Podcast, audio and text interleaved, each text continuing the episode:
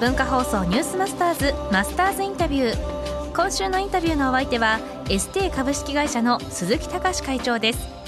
業績が悪化していた当時1998年に社長に就任した鈴木会長。改革を断行する中で翌年はリリースする新商品を1種類に絞りました。それが後に大ヒットする消臭ポットでした。反対意見を押し切った手法とは？売れる商品も作らなきゃいけないじゃないですか。その商品開発っていうのはどんなのに手を手こ入れというか。商品開発やらなかったらねもう先細りになりますからね、うん、待ったなしですが私商品開発なんてまるでやったことないんですよ。何にも分かんないですよ、はい、素人が一番強いんですよこれ、うん、見てね初めにね毎年僕のところの R&D っていうのはね60人いるんですよ、で1人1品でやらないとねなんか仕事やってる気がしないらしくて60品目出てくるんですよ。60品目。えー、ほんでそれはダーッと打ち出すからこんなもん当たるわけないね。で一つに絞ったんですよ。はい。何だったんですか？消臭ポット。出た。消臭ポット。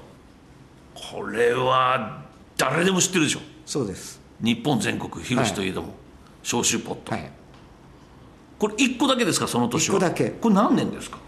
99年。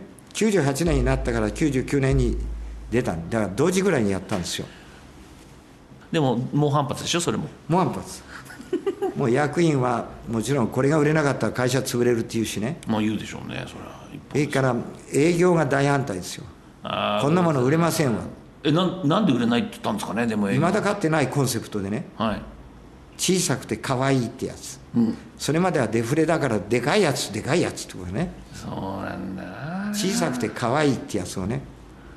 でもどうやって説得したんですかその反対説得なんかないですよ。ないないないないんですか、ね、全員反対だとさすがにちょっとね、うん、あの困るんですよ、うん、だからもう営業みんな集めてですね、はい、全国の営業集めて、うん、今朝夢を見たと、はい、で女神が現れて、消臭ポットでエステは救われると3度言ったと。でびっくりして目が覚めたら朝だったと。正夢なんだこれは。朝の夢は正夢なんだっつね。だから間違いない。俺の言うことに間違いない。っつったねそしたらね聞いてる方はみんなねアホかと思ってね。これはダメだこのおっさんは。って。理論闘争なんかやってたってねダメよっつってね。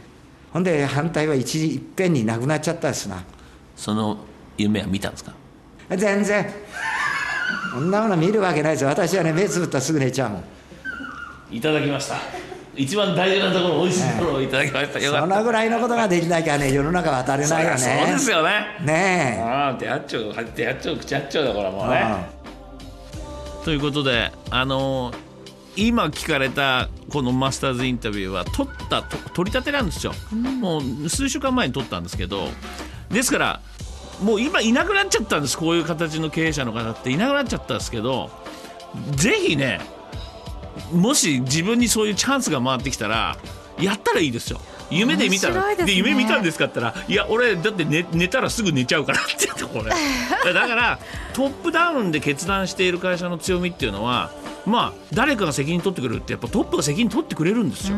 だから安心して仕事ができるっていう意味では非常にこう動動きやすい機敏性のある会社なんだなっていうのは理解できますやっぱり。このマスターズインタビューはポッドキャストでもお聞きいただけます、はい、ニュースマスターズの番組ホームページをご覧ください。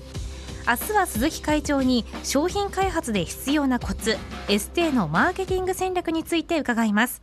無臭打脱臭炭などが生まれた理由が明らかになりますよ。マスターズインタビューでした You.